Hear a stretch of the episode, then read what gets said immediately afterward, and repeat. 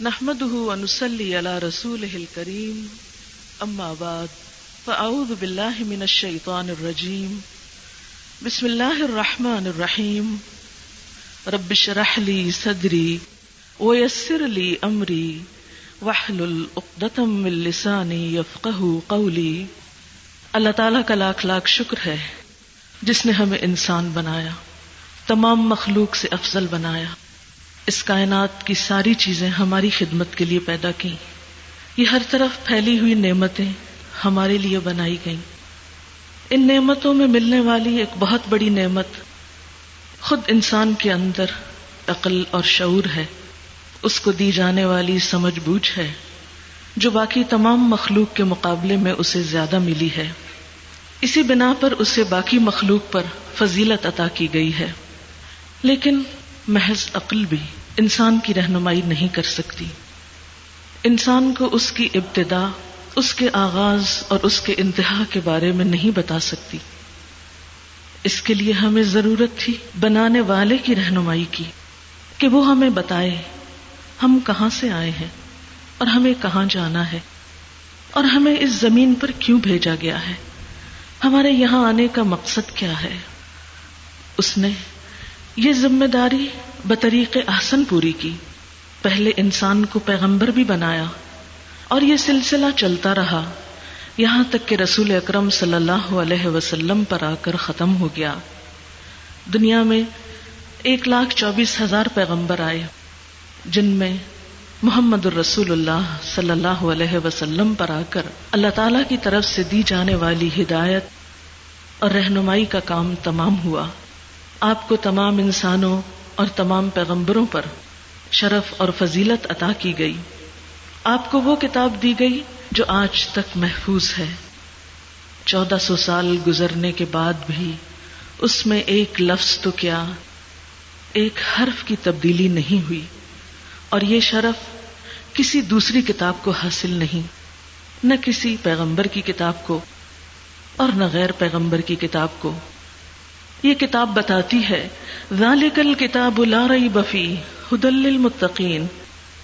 یہ وہ کتاب ہے جس میں کوئی شک نہیں، جو تقوی والوں، اللہ سے محبت کرنے والوں کے لیے رہنمائی کا کام دیتی ہے۔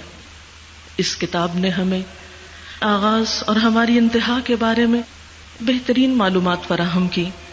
اسی کتاب نے ہمیں بتایا کہ ہماری زمین پر آمد کا مقصد کیا ہے۔ اللہ تعالیٰ نے انسان کو کیوں پیدا کیا ہے اور ہمیں اس زندگی کے خاتمے پر کہاں جانا ہے؟ یہ کام محمد رسول اللہ صلی اللہ علیہ وسلم کے ذریعے تمام ہوا اور اس پر ہم اللہ تعالیٰ کا جتنا بھی شکر ادا کریں کم ہے۔ اللہ تعالیٰ نے قرآن پاک میں خاص طور پر اس احسان کا ذکر کیا، لقد من اللہ علی المؤمنین اذ بعث فیہم رسولا من انفسہم یتلو علیہم آیاتہ ویزکیہم ویعلمہم الکتاب والحکمہ وان کانوا من قبل لفی دلال مبین کہ یقیناً اہل ایمان پر اللہ کا احسان ہے جب ان میں ایک رسول انہی میں سے بھیجا جو ان پر اللہ کی آیات پڑھتا ہے، ان کے نفس کا تزکیہ کرتا ہے، انہیں کتاب اور حکمت کی تعلیم دیتا ہے۔ اور یقیناً اس سے پہلے وہ کھلی گمراہی میں مبتلا تھے۔ تو گویا انسانیت آپ صلی اللہ علیہ وسلم کی تعلیمات سے پہلے، آپ کی آمد سے پہلے بھٹک رہی تھی، راستے کی متلاشی تھی۔ آپ نے آ کر انسانیت کو راہ دکھائی اور پھر ایسے چراغ چھوڑے اپنے پیچھے، اپنے صحابہ کی شکل میں جنہوں نے دنیا کی رہنمائی کی۔ ایسی امت چھوڑی اپنے پیچھے کہ جو آج بھی اس کتاب کی آپ صلی اللہ علیہ وسلم کی سیرت کی حامل ہے، آج اس وقت جبکہ دنیا میں ہر طرف علم کی روشنی پھیل چکی ہے، جبکہ ہر طرف تحقیقات ہو رہی ہیں، انسان زمین سے اٹھ کر چاند تک جا پہنچا ہے۔ لیکن آج بھی انسانیت اس کائنات کے رازوں کو جاننے کے لیے بے چین ہے۔ اس کے بنانے والے کو جاننے کے لیے اور خود اس کی تخلیق کے بارے میں تحقیق کے لیے سرگرداں ہے۔ آج بھی اسی طرح ان تعلیمات کو پوری دنیا میں عام کرنے کی ضرورت ہے جو محمد رسول اللہ صلی اللہ علیہ وسلم ہمارے پاس چھوڑ گئے۔ ہم دیکھتے ہیں کہ تحقیقات کے لیے انسان کتنی بڑی بڑی رقمیں خرچ کر رہے ہیں تاکہ کائنات کے مختلف رازوں کو پا سکیں۔ مثلا 1980 میں نیو میکسیکو میں دنیا کی سب سے بڑی دوربین لگائی گئی، جس پر اٹھہتر ملین ڈالر کی لاگت آئی۔ وائجر پر تین سو چالیس ملین ڈالر خرچ کیے گئے۔ پارٹیکل فزکس کی ایک لیبارٹری پر پانچ سو پچاس ملین ڈالر خرچ کیے گئے۔ صرف پروٹون کی تحقیق کے لیے ایک مشین پر دو سو پچہتر ملین ڈالر خرچ کیے گئے۔ یہ سب کچھ کس لیے خرچ کیا گیا؟ تاکہ انسان اس کائنات کے رازوں کو جان سکے، انسان اس تخلیق کو جان کر اس خالق تک پہنچ سکے جس نے ہمیں بنایا ہے۔ لیکن اللہ تعالی نے اپنی پہچان کرانے کے لیے، انسان کو خود اس کی پہچان کرانے کے لیے، اس کی زندگی کا مقصد بتانے کے لیے اللہ کے رسول صلی اللہ علیہ وسلم کو ہمارے پاس بھیجا۔ لیکن آج کیا وجہ ہے کہ امت مسلمہ جگہ جگہ سے زخموں کا شکار ہے۔ آج امت مسلمہ کے اندر وحدت نہیں۔ آج امت مسلمہ دنیا کی رہنمائی کا کام نہیں کر رہی۔ اس کی بنیادی وجہ یہی ہے کہ ہم نے ان تعلیمات کو چھوڑ دیا۔ جو اللہ کے رسول صلی اللہ علیہ وسلم ہمارے پاس لائے۔ ہم دیکھتے ہیں کہ آپ پر اترنے والی پہلی وہی اقرا تھی۔ اقرا بسم ربک الذی خلق۔ خلق الانسان من علق. اقرا وربک الاکرم الذي علم بالقلم، علم الانسان ما لم يعلم.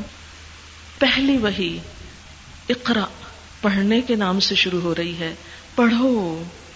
یہ پہلی تعلیم ہے جو آپ صلی اللہ علیہ وسلم کے ذریعے ہم سب کو ملی ہے. لیکن افسوس کہ آج ہم پہلا سبق بھول گئے.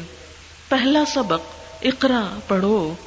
آج ہم اپنی مملکت خدا داد پاکستان میں دیکھتے ہیں کہ تعلیم کے میدان میں ہم کتنے پیچھے ہیں۔ آج ہم دیکھتے ہیں کہ ہمارے دیہات تو دیہات، ہمارے شہروں کے اندر بھی سب کو پڑھنے لکھنے کے وسائل میسر نہیں۔ آج ہمارے اپنے ہی بہت سے ہم وطن اس روشنی سے آگاہ نہیں۔ یہ کس کی ذمہ داری ہے؟ اور یاد رکھیے ہمارا دین ہمیں صرف دین ہی کی باتیں سیکھنے اور پڑھنے کو نہیں کہتا، پہلی وہی کا ہی جائزہ لیجیے کہ اقرا بسم ربک الذی خلق، پڑھو اپنے رب کے نام سے جس نے پیدا کیا۔ پہلی وہی خالق کا تعارف کرا رہی ہے۔ خلق الانسان من علق۔ پہلی وہی میں ایمبریولوجی کا سبق دیا جا رہا ہے کہ انسان کو جمے ہوئے خون سے پیدا کیا۔ یہ وہی اس دور میں اتر رہی ہے جب کہیں کسی بھی جگہ پوری زمین پر کوئی انسان اس حقیقت سے واقف نہ تھا کہ انسان کی تخلیق الگ یعنی جمے ہوئے خون سے ہو رہی ہے، یہ پہلی وہی میں بتایا جا رہا ہے اقرا پھر دوہرایا جا رہا ہے۔ پڑھو و ربک اکرم اور تمہارا رب بہت عزت والا ہے، بہت کرم فرمانے والا ہے۔ اللہ علامہ بالقلم، جس نے انسان کو قلم کے ساتھ لکھنا سکھایا، علم سکھایا۔ یعنی پہلی ہی وہی میں صرف ریڈنگ نہیں رائٹنگ کی طرف بھی توجہ دلائی جا رہی ہے۔ یہ ہے وہ کتاب جو چودہ سو سال پہلے محمد رسول اللہ صلی اللہ علیہ وسلم پر نازل ہوئی۔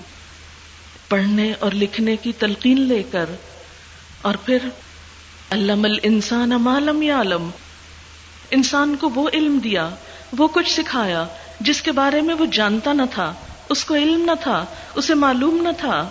تو گویا آج بھی اس کائنات کے رازوں کو جاننے کے لیے، خود کو پہچاننے کے لیے، اپنی معرفت کے لیے، اس کائنات کی معرفت کے لیے ضروری ہے کہ ہم اس کتاب کی طرف رجوع کریں۔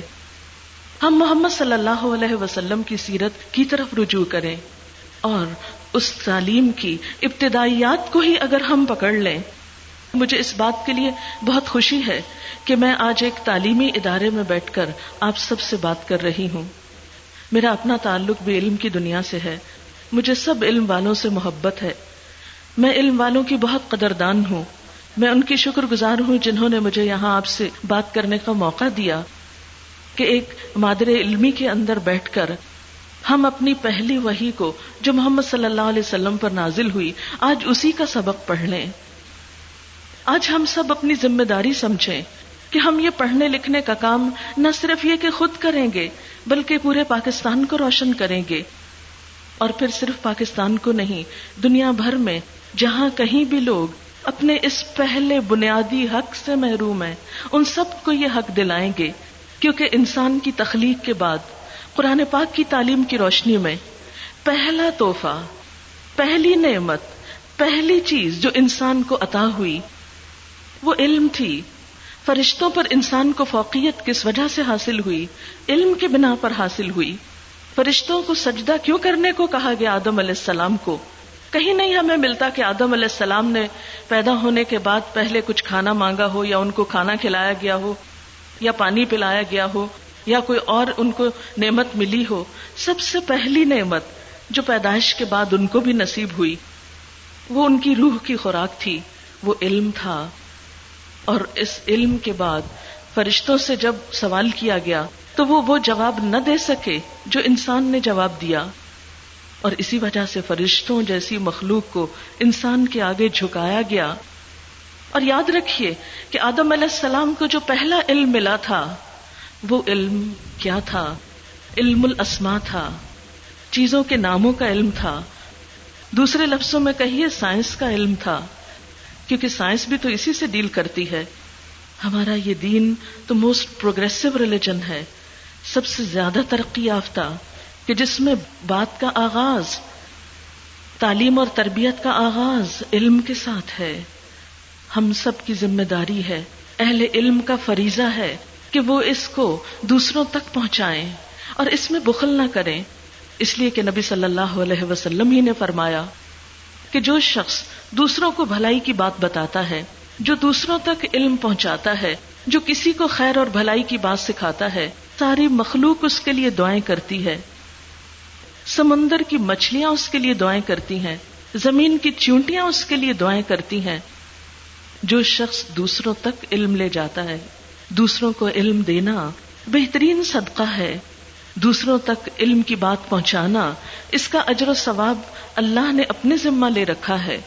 اس کا اجر و ثواب اس کی رحمت اور اس کی برکت صرف دنیا تک ہی نہیں، مرنے کے بعد بھی انسان کو پہنچتی رہتی ہے۔ یہ وہ نفع ہے جو کبھی ختم نہیں ہوتا۔ علم سکھانے والے دنیا اور آخرت کی برکتوں سے معمور ہوتے ہیں۔ یہ وہ تجارت ہے جس میں کوئی خسارہ نہیں۔ یہ وہ کام ہے جو کہیں پر بھی کیا جا سکتا ہے، کسی بھی طریقے سے کیا جا سکتا ہے۔ میں آج اس علم کے گہوارے میں جتنی بھی طالبات ہیں، ان سب سے یہی درخواست کروں گی کہ آپ کے سیکھنے کے دن ہیں۔ آپ سیکھنے کے عمل کو، علم حاصل کرنے کے عمل کو اپنی باقی تمام مصروفیات، تمام شوق اور تمام دلچسپیوں سے آگے رکھیے۔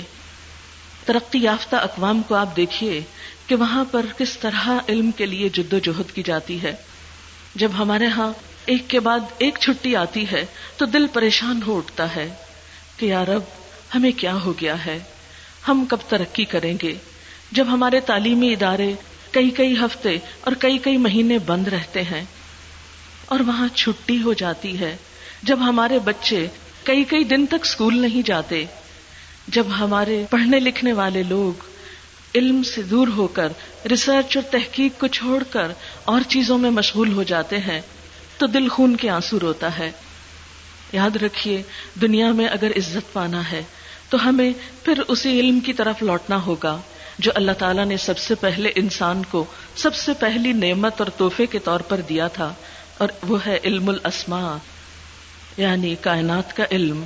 آج مسلمانوں کو اور تمام پاکستانیوں کو خواہ وہ کسی بھی مذہب اور کسی بھی دین سے تعلق رکھتے ہوں، اپنی اس ذمہ داری کو محسوس کرنا ہوگا۔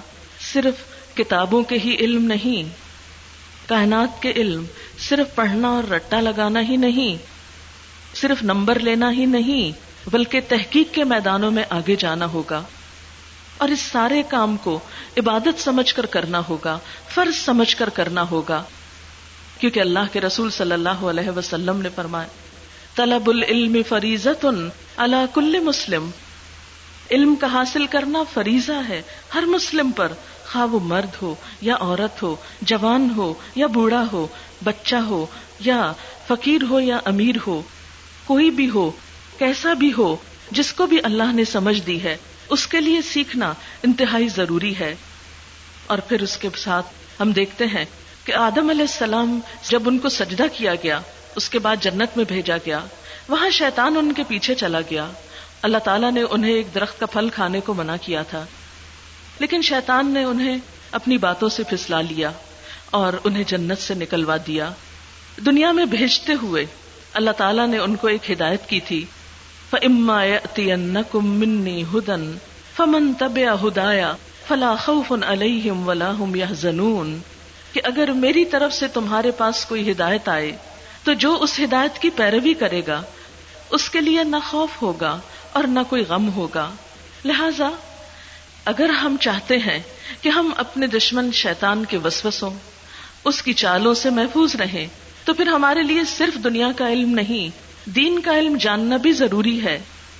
اس لیے کہ دوسری اقوام نے صرف دنیا کے علم میں جب ترقی کی تو بے شمار روحانی اور نفسیاتی مسائل کا شکار ہو گئی لیکن ہم پر اللہ کی رحمت ہے کہ ہمارے پاس وہ کتاب موجود ہے کہ جو چودہ سو سال سے محفوظ ہے۔ ہمارے نبی صلی اللہ علیہ وسلم کی سیرت حرف بحرف محفوظ ہے۔ آپ کا کلام حرف بحرف محفوظ ہے۔ وہ اسی طرح جو چودہ سو سال پہلے کے لیے روشنی تھا، آج بھی روشنی ہے۔ وہ کتاب جو چودہ سو سال پہلے سائنس کے علم کا درس دے رہی ہے۔ وہ آج بھی مسلمانوں کو اس راستے میں بہترین رہنمائی عطا کر رہی ہے۔ ضرورت اس بات کی ہے کہ ہم آگے بڑھیں اور ہم کوشش کریں۔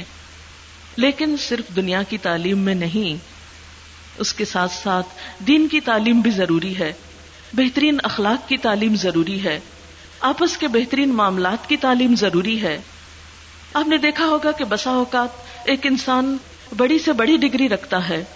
بہترین سے بہترین جاب رکھتا ہے، لیکن اس کے باوجود اس کے پاس سکون نہیں ہوتا، خوشی نہیں ہوتی، اپنے کام کو بعض اوقات انجوائے نہیں کرتا۔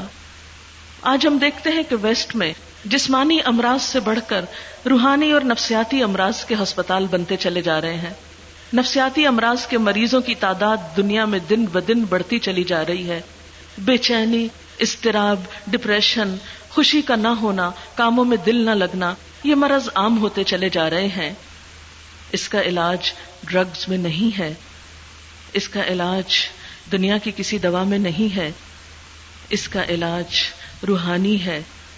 اس کا علاج اللہ کی کتاب میں ہے۔ انسان صرف جسم سے نہیں بنا اور صرف روح سے نہیں بنا۔ ہم جسم اور روح دونوں کا مرکب ہے جب تک ہم اپنے جسم کی نرشمنٹ کے ساتھ ساتھ اپنی روح کی نرشمنٹ کا اہتمام نہیں کرتے، اس وقت تک خوشی اور سکون نہیں پا سکتے۔ کسی بھی انسان کی کارکردگی مشین کی طرح نہیں ہوتی۔ کسی بھی انسان کی کارکردگی اس وقت بہت بہتر ہو جاتی ہے۔ جب اپنے آپ کو وہ روحانی طور پر زیادہ طاقتور محسوس کرتا ہے۔ جب اپنے آس پاس کے ماحول میں محبت، ہمدردی اور بہترین اخلاق پاتا ہے۔ اور ایک انسان کی بہترین صلاحیتیں بھی زنگ آلود ہو جاتی ہیں۔ جب اس کے گھر کے اندر اس کو سکون نہیں ملتا، جب شوہر اور بیوی کے درمیان تعلقات اچھے نہیں ہوتے، جب بچے ماں باپ کی عزت نہیں کرتے، جب ہم سائے ہم سایوں کو دکھ دینے سے نہیں رکتے، جب انسان اپنی زبان سے دوسروں کو تکلیف دینے سے باز نہیں آتا، یہ ساری اخلاقیات اللہ کے رسول صلی اللہ علیہ وسلم نے بہترین طریقے سے ہم تک پہنچائی ہیں۔ آپ نے فرمایا تھا انما بعثت لاتمم مکارم الاخلاق مجھے اس لیے بھیجا گیا ہے کہ میں بہترین اخلاق کی تکمیل کروں۔ لہذا آج ہمارا مسلمان ہونے کی حیثیت سے فرض ہے کہ ہم بہترین اخلاق کی طرف بڑھیں۔ ہماری زبان اور ہاتھ سے کسی کو تکلیف نہ پہنچے۔ ایک مسلمان کی پہچان اللہ کے رسول صلی اللہ علیہ وسلم نے کیا بتائی؟ المسلم من سلم المسلمون من لسانه ويده مسلمان وہ ہے جس کے ہاتھ اور زبان سے دوسرے مسلمان محفوظ رہیں۔ وہ شخص مومن نہیں ہو سکتا جس کی اذیتوں سے اس کے ہمسائے محفوظ نہ رہیں۔ وہ شخص مومن نہیں ہو سکتا جو اپنے مہمان کی عزت نہ کرے۔ اسلام اسی چیز کا تقاضا کرتا ہے کہ ہم دوسروں کے لیے خوشی کا سبق لے کر جائیں، خوشی کا پیغام لے کر جائیں، دوسروں کے لیے باعث سے راحت ہو جائیں، پرامن طریقے سے رہنا جانے۔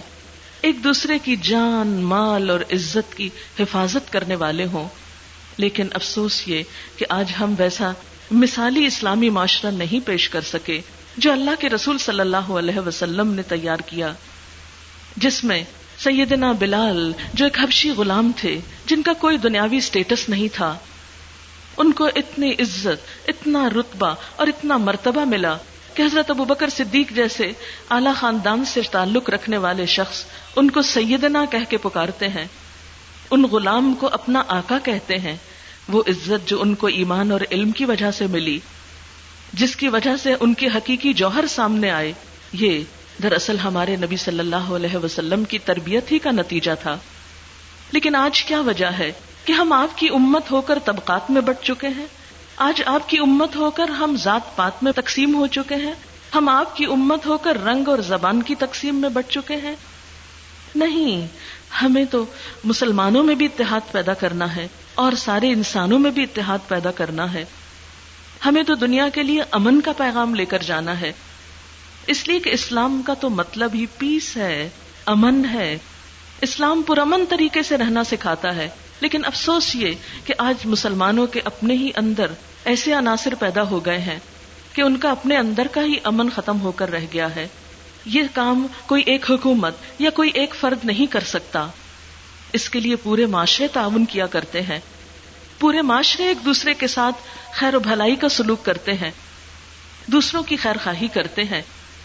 اس لیے کہ نبی صلی اللہ علیہ وسلم نے دین کا مطلب ہی خیر خواہی بتایا۔ آپ صلی اللہ علیہ وسلم نے فرمایا، الدین و انسیحا دین سراسر خیر خواہی کا نام ہے۔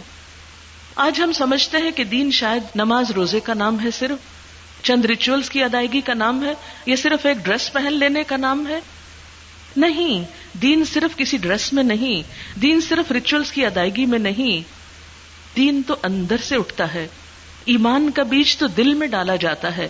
جب تک دل کے اندر اللہ تعالیٰ کے لیے محبت، اس کے رسول صلی اللہ علیہ وسلم کی محبت نہ ہو، جب تک اس دل میں انسانوں کی محبت نہ ہو جب تک اس دل میں صرف انسانوں ہی کی نہیں، جانوروں کی اور باقی انوائرمنٹ فرینڈلی ہمارا ایٹیٹیوڈ نہ ہو، اس وقت تک ہم صحیح مسلمان بن نہیں سکتے۔ الدین و ان دین سراسر خیر خواہی کا نام ہے۔ ہم سب کو ایک دوسرے کی خیر خواہی کرنا ہے۔ تو میں اپنی بات کا اختتام اس دعا پر کروں گی کہ اللہ تعالی ہمارے دلوں میں علم کی روشنی بھر دے۔ علم کی روح پیدا کر دے۔ ہمیں علم کے ساتھ حکمت بھی عطا کر دے۔ ہمیں اس علم کو صرف اپنی ذات تک نہیں، دوسروں تک لے جانے اور پہنچانے کی توفیق دے۔ ہمیں ایسی سوچ، ایسی سکلز ایسے طریقے عطا کرے کہ جس سے ہم اپنے اس دیس کو روشن کر دیں، جس کے گھر گھر میں علم کے چراغ اٹھیں، جو دنیا والوں کے لیے ایک رہنمائی کا کام کرے۔ ہم صرف وہ علم نہ سیکھیں جس سے ہم صرف مشین کی طرح کام کریں، بلکہ ہمارے اندر کی انسانیت بھی جاگے، ہمارے اندر کی روحانیت بھی مضبوط ہو، ہمارے لیے یہ دنیا اور آخرت کی دنیا جنت ہو جائے، جس میں اس دنیا میں امن ہو جائے، جس سے ہم ایک دوسرے کی عزت کرنا سیکھیں، ایک دوسرے کا احترام کر سکیں، ایک دوسرے کی قدر دانی کر سکیں، کسی بھی تعصب کے بغیر اور کسی بھی فرق کے بغیر سب کی قدر کرنا جانے، سب کی بھلائی کریں اور سب کے لیے ایسے پیغام لے کر جائیں کہ جس سے ہر طرف روشنی ہی روشنی ہو جائے، خوشبو ہی خوشبو ہو جائے، امن ہی امن ہو جائے۔ اللہ تعالی آپ سب کو بہترین جزا دے۔ اور خصوصی طور پر میں دعا کروں گی اس یونیورسٹی کے انتظامیہ کے لیے کہ اللہ تعالیٰ ان کو بہترین کاموں کی توفیق دے۔ اور اللہ کے رسول صلی اللہ علیہ وسلم سے محبت کی وجہ سے جس قدر یہاں محنت کی گئی ہے، حقیقی معنوں میں اس محبت کی روح بھی عام ہو جائے اور ہمارے لیے آپ سے تعلق اور نسبت ایک فخر کی بات ہو جائے۔ اور ہم سال میں صرف ایک دن اور ایک مہینہ ہی نہیں، سارا سال اور ساری زندگی آپ سے اپنا تعلق قائم رکھے اللہ تعالی ہمیں اس کی توفیق عطا فرمائے۔ آپ سب کا بہت شکریہ۔ وآخر دعوانا ان الحمد للہ رب العالمین. سبحانك اللهم وبحمدك نشهد ان لا اله الا انت. نستغفرك ونتوب اليك والسلام علیکم ورحمۃ اللہ وبرکاتہ.